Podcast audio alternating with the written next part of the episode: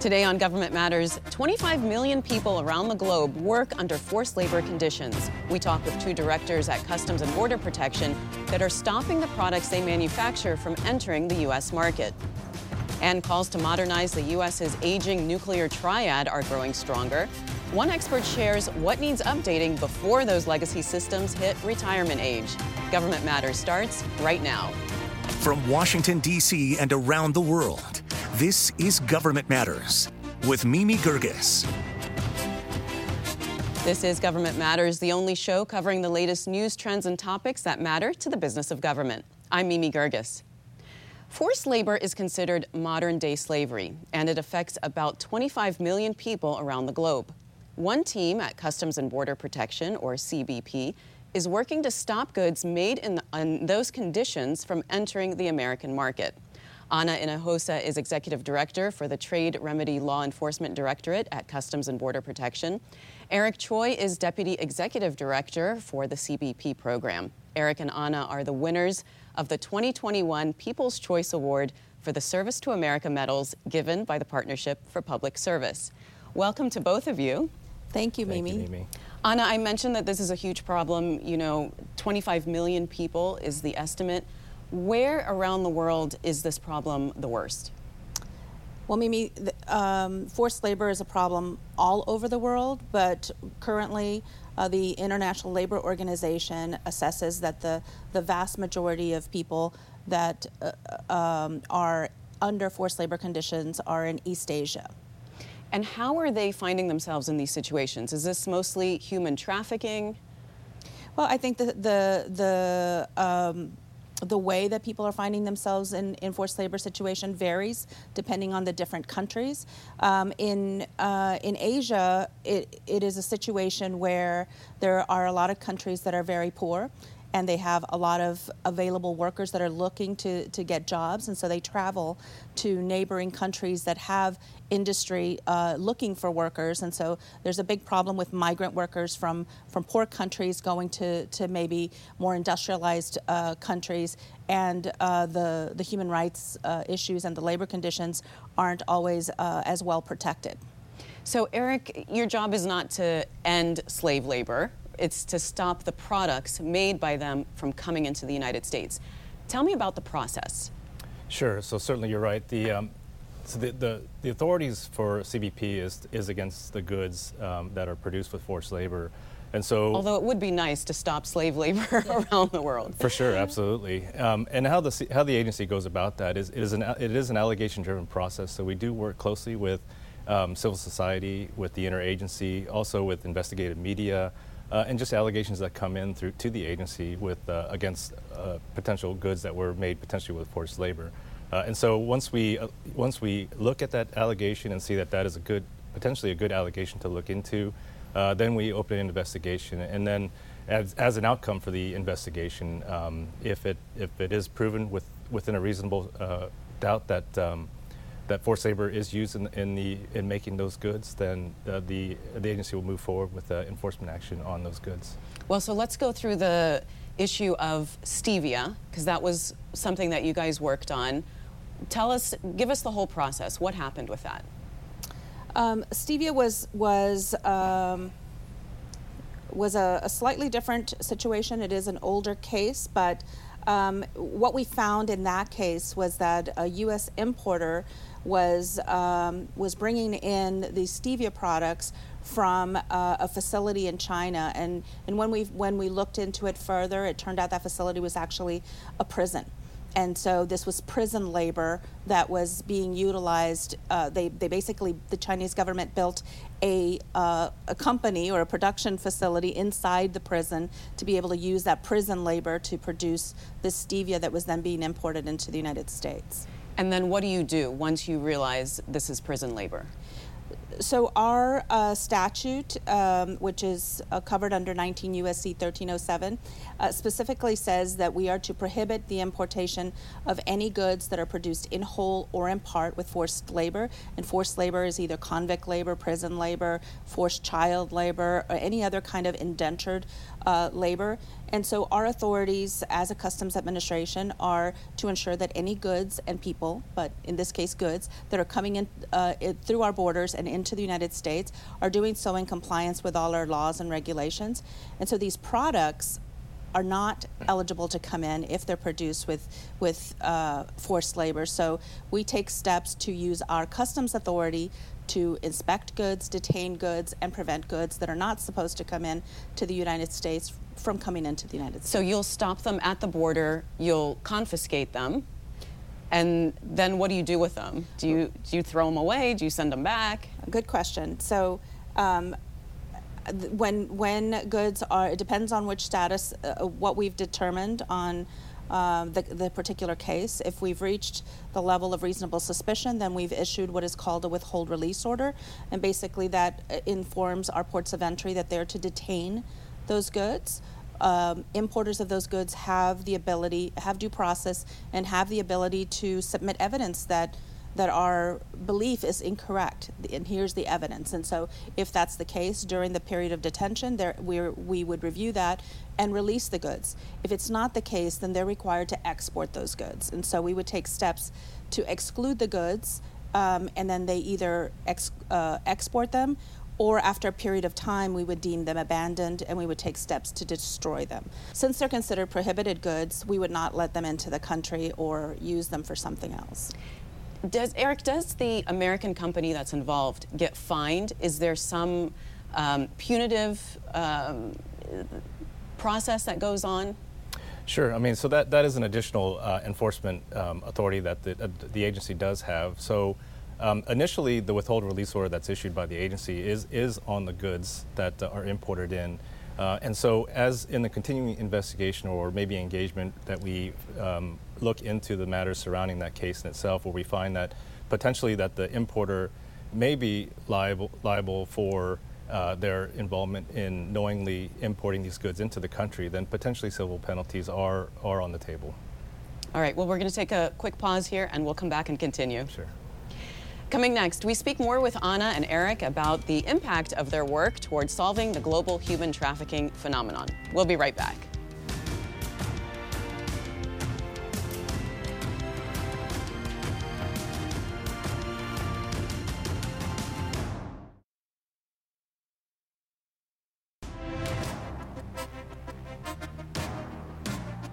Human trafficking is a global phenomenon, and some of them end up working in forced labor conditions.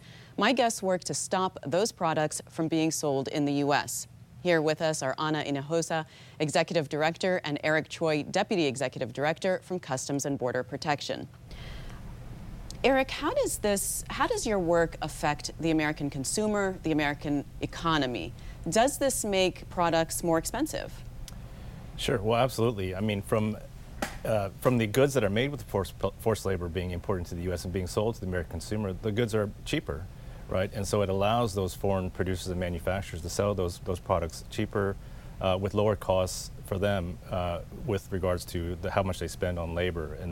And so it is an unfair practice, and how it affects the American consumer is that, first of all, it makes the American consumer an inadvertent consumer of goods that are produced with forced labor and an inadvertent supporter of those goods. And so by the agency's enforcement, as well as the laws that are in place to protect the American consumer, that is our goal, to make sure that we are protecting the American consumer from consuming these goods.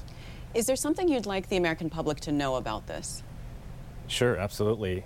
So one of the things, since the agency has really stepped up its efforts to enforce forced labor, we've seen significant movement within not only domestically with companies here and their products and their goods and the way that they market and that they advertise their responsible and due diligence programs for the goods that they're selling.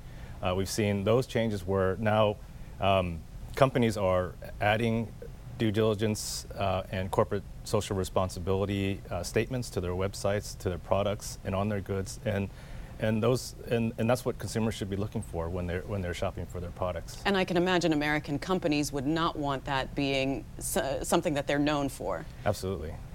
Ana, can you talk about kind of your office and what problems or challenges you might be facing when you're going after these companies? Sure. I mean, I think that it would be important to note that up until 2016, the current statute that we use to enforce against goods that are produced with forced labor used to have a clause in it that kind of created a loophole for enforcement. And so there wasn't really a lot of enforcement prior to 2016. In 2016, Congress eliminated that loophole, and since then CBP has slowly been developing this program. So over the last 2 years, we've really tried to get ourselves very organized. Congress has given us additional appropriations, so we have a more staff. This year, in fact, we were able to double our investigative branches. So we used to have one branch that was focused on investigations, and thanks to, again, congressional appropriations, we were able to double our staff. So it is very complex. The actual forced labor is happening in countries very far away, and so we really rely on a lot of different sources to be able to corroborate, validate that the allegations that we receive are accurate. Certainly the pandemic has played a big challenge on our ability to travel to some of these countries and be able to engage with some of the folks that could give us some additional information. So we've really had to be creative and innovative in being able to get that information. Do you feel like you do have the resources that you need to do this kind of work and to do more? I mean, we definitely want you to be doing this, having more of an impact. Well, I think that it is an evolution, and so we've been methodically evolving the program. We can't go 0 to 100 in overnight, but I think we've learned a lot as we've been growing the program, and the complexities of every new industry that we identify issues on really give us new challenges to have to work through, new stakeholders to have to deal with, and so I think that we're grateful for the resources that we've received, and certainly there are opportunities for other areas that we can further expand our program in, should the resources be available. I wonder if you're seeing an actual impact to the people overseas, to those workers that are working under slave conditions. Or is this just kind of something that's making us feel good that we're doing, we're doing our part for human rights? Well, I would say, we recently had a case that we worked on with regards to rubber gloves in Malaysia. And we'd had a previous case in Malaysia in 2019 going into 2020, and certainly Malaysia took note that we were having enforcement actions on this smaller rubber glove company, but this large company, that Top Glove, which was one of the largest rubber glove manufacturers in the world, seemed untouchable, or seemed like they would certainly not be accused of forced labor, but in fact they were. And so when we investigated it and substantiated the claims, we stopped importations of their goods from coming into the United States, and that was a big wake-up call to that industry, certainly to Malaysia, and the Malaysian government actually has taken steps to make changes to their laws, and companies even other than Top Glove have taken steps to fix the forced labor conditions in their manufacturing processes to avoid any enforcement action from the United States. We also have, I think as Eric mentioned, and maybe you can talk a little bit about that, Eric, about our engagement and how we're raising awareness with other countries. Sure, and I think just other effects that are occurring just based upon our actions as well as the U.S. government's stance on forced labor is that other countries, other geographical regions are having these conversations with regards to forced labor and how they should be approaching the issue of forced labor, because it's not only the U.S. that these goods are coming to, but they're also going globally around the world. And so whether it's the U.K., EU, our North American partners, they're all have now are raising the concern with regards to the goods that are produced for forced labor, and it's having an impact globally, as well as, most importantly, the laborers that are subject to the forced labor are getting reimbursed, their living conditions are being improved, and that's the most rewarding aspect of our work. And that's so good to see. Eric, Ana, thank you so much for being on the program. Thank you for your work, and congratulations on your award. Thank you very much, Mimi. Thank you, Mimi, for having us. Coming next, the aging nuclear triad puts deterrence at risk. Straight ahead on Government Matters, what the American public has to say about modernizing those weapons. We'll be right back.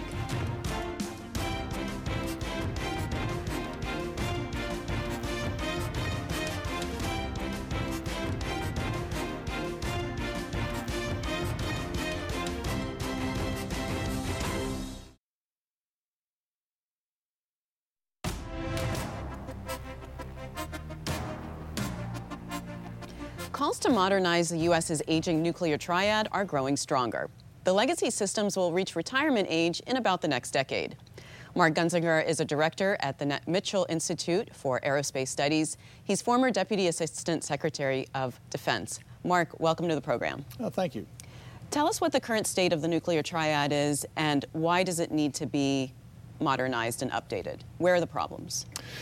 Well, the current triad, which of course consists of 14 Ohio-class ballistic missile submarines, about 60 nuclear-capable bombers, and then we also have 400 ICBMs called Minuteman III. They're currently on alert.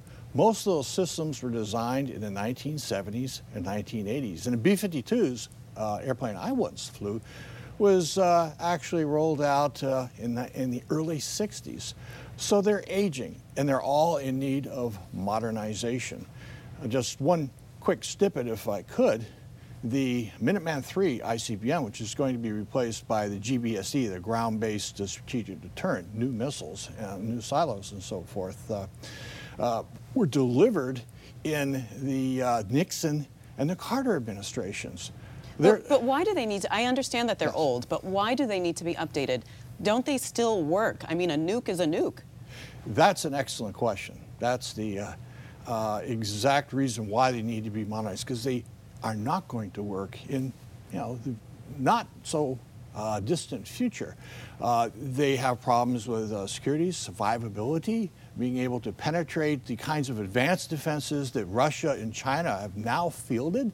And just maintaining these old systems are difficult. The Minuteman III was designed for a lifespan of 10 years. In just about any state in the United States, they'd qualify for antique license plates if they were cars. Anyone who's ever restored an antique car knows how difficult it is and costly it is to restore them. And even after you restore them, you're still left with an antique car.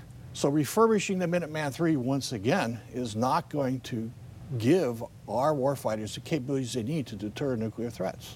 Your organization conducted a survey about the nuclear deterrent. Give us an overview of what you found out. Yes, so we commissioned a poll to ask likely voters, evenly balanced, Republicans and Democratic, on their feelings regarding our defense investments and the nuclear triad modernization in particular. So we conducted this in the most holistic, unbiased way possible. The results are online, and the exact questions we ask are all there, nothing hidden whatsoever. The first thing that came out was the top threats to keep Americans up at night are cyber attacks against our homeland and the threat of nuclear attacks from terrorist groups or a rogue state. In other words, things that are occurring every day, the cyber attacks and things that could threaten the existence of our nation, nuclear attacks. Second, the poll results suggested that there's broad support for investing in defense, despite what's occurred in Afghanistan and Iraq over the past few years. And drilling down, they agreed that modernizing the nuclear deterrent system is critical to our nation's security and should be one of DoD's top priorities. 91% of respondents, again, both parties agreed that that should be a priority. I bet you were surprised that many Americans agreed on something. Yes, that's exactly correct. We were very surprised. It was actually eye-popping. And again, the full results and the exact questions that were asked are on our website. Well, Mark, how much is this going to cost? Because I'm assuming this is going to be very expensive to do this. Yes, not as expensive as some might think. Now, the Air Force and DoD are investing in the B-21 stealth bomber, for example, and about 5 to 6% of its development costs are going to make it nuclear capable, and of course still have conventional capabilities, which is really why we're buying the bomber, to sustain our nuclear triad plus to give our nation the ability to strike conventionally anywhere in the face of the earth. The Minuteman III, which is going to be replaced by the GBSD will cost about $110 billion, which seems like a large number. But if you stop to think, that's about 3.7% of DoD's budget. Actually, it's 3.7% of DoD's budget to modernize the entire triad, to recapitalize it, to upgrade and modernize our Ohio-class submarines, the Columbia-class submarines, and invest in the GBSD and a new nuclear-capable standoff missile for our B-52s. Well, there's a nuclear posture review underway, so we'll be watching for that, and yes, maybe we can talk some more then. Mark, thanks so much for being on the program. You bet. Thank you. Don't forget, if you miss an episode of Government Matters, it's at govmatters.tv. And find us on social media. Subscribe to us on YouTube, follow us on Facebook, we're on Twitter at GovMattersTV, and connect with us on LinkedIn at Government Matters Media. Send us your comments about the program.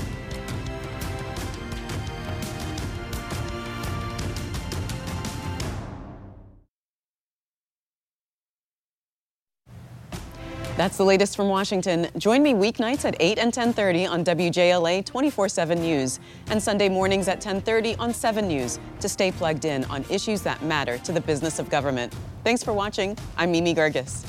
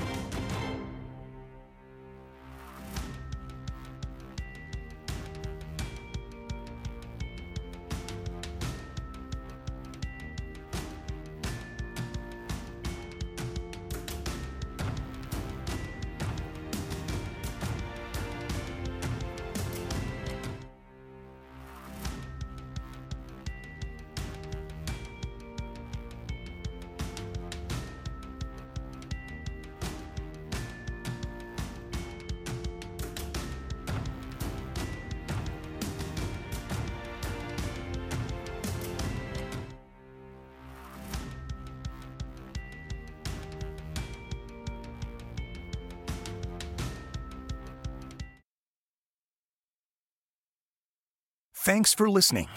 Our daily program is produced by Catherine Roloff and Drew Friedman. Christy Marriott leads our technical crew. Our web editor is Beatrix Haddon. Our director of content is Alan Holmes. Visit govmatters.tv for articles, videos, and more. Government Matters is recorded at WJLA TV in Washington, D.C. Copyright Sinclair Broadcast Group.